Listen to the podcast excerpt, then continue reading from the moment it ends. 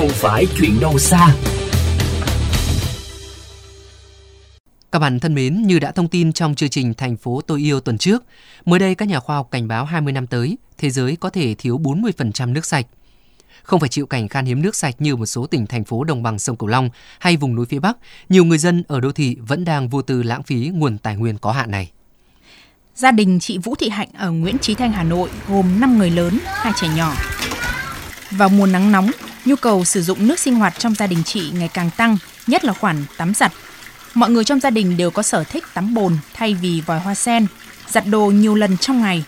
Trong gia đình tôi thì có hai bạn nhỏ ở độ tuổi 2 tuổi. Vậy là sử dụng khá là nhiều nước để à, giặt đồ, vệ sinh, ờ, thậm chí là một ngày giặt tới 3 đến 4 lần bởi vì cái tiền nước nó không phải là một cái cái khoản lớn lắm nếu mà so với lại các khoản chi phí sinh hoạt khác. Nên là mọi người sử dụng cũng thoải mái thôi và cũng không không để ý đến cái việc là cái lượng nước mình sử dụng giữa các tháng nó thế nào. Sử dụng nước đã hợp lý chưa? Chị Hạnh cho biết, mấy năm trở lại đây, khu vực Nguyễn Trí Thanh đã từng bị mất nước hai lần, dài nhất là 5 ngày, nhưng gia đình vẫn xoay sở được nên vô tư sử dụng nước theo nhu cầu. Trên thực tế, nhiều hộ gia đình thành thị đang dùng nước lãng phí hàng ngày không mấy để tâm. Những thói quen nhỏ như mở vòi nước chảy khi đang đánh răng, cạo râu hay xoa xà phòng vào tay làm tiêu hao ít nhất 120 lít nước mỗi tháng. Chị Nguyễn Thùy Trang kể rằng bố chị có thói quen dùng nước sạch khá tốn kém. Bố tôi trồng ờ, và chăm cái vườn này, vườn cây này trước nhà mà ngày nào cũng phải tưới đến hai lần. Dùng vòi thì ờ, thì nhanh Nhất là cái mùa nắng nóng như này thì tiện mát sân luôn. Cách tưới cây cối quanh nhà bằng vòi phun có thể thất thoát đến 300 lít nước mỗi lần. Lượng nước lãng phí như vậy của các gia đình hàng tháng đủ cho một gia đình vùng hạn mặn ăn uống trong 2 tuần.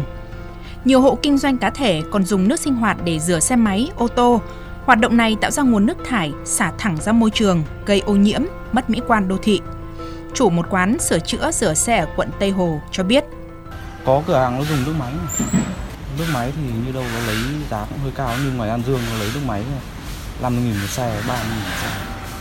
Nó chả khác nhau gì cả mỗi nước ờ, giếng khoan thì nó mất tiền bơm lên còn nước máy thì nó phải đóng tiền cho nhà nước. Nước ta nằm trong top 15 quốc gia có trữ lượng nước tự nhiên nhiều nhất thế giới. Song theo thống kê của Hội Tài nguyên nước quốc tế, Việt Nam vẫn thuộc nhóm quốc gia thiếu nước sạch. Lượng nước sạch bình quân đầu người thấp hơn mức trung bình của thế giới và dự báo đến năm 2025 sẽ tiếp tục giảm đi một nửa. Ông Lương Văn Anh, Giám đốc Trung tâm Quốc gia Nước sạch và Vệ sinh Môi trường Nông thôn cho biết, dùng nước lãng phí là một trong những nguyên nhân của tình trạng khan hiếm nước sạch hiện nay. Trước hết chúng ta phải hiểu rằng thiếu nước là hiện tượng ờ, thiếu nguồn nước cung cấp cho người dân để nước sinh hoạt cũng như nước ờ, sản xuất.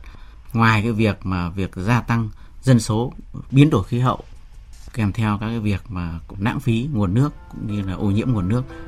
Đầu tháng 4 vừa qua, hàng nghìn người dân thành phố Hồ Chí Minh lao đao vì mất nước sinh hoạt. Còn tại thủ đô Hà Nội, mùa hè này, với dân số đông, các khu đô thị và cuối nguồn nước được dự báo có thể xảy ra tình trạng thiếu nước cục bộ. Vậy nhưng vẫn có những người vô tư lãng phí nguồn tài nguyên có hạn khi chưa phải mua từng lít, sách từng xô nước sinh hoạt mỗi ngày.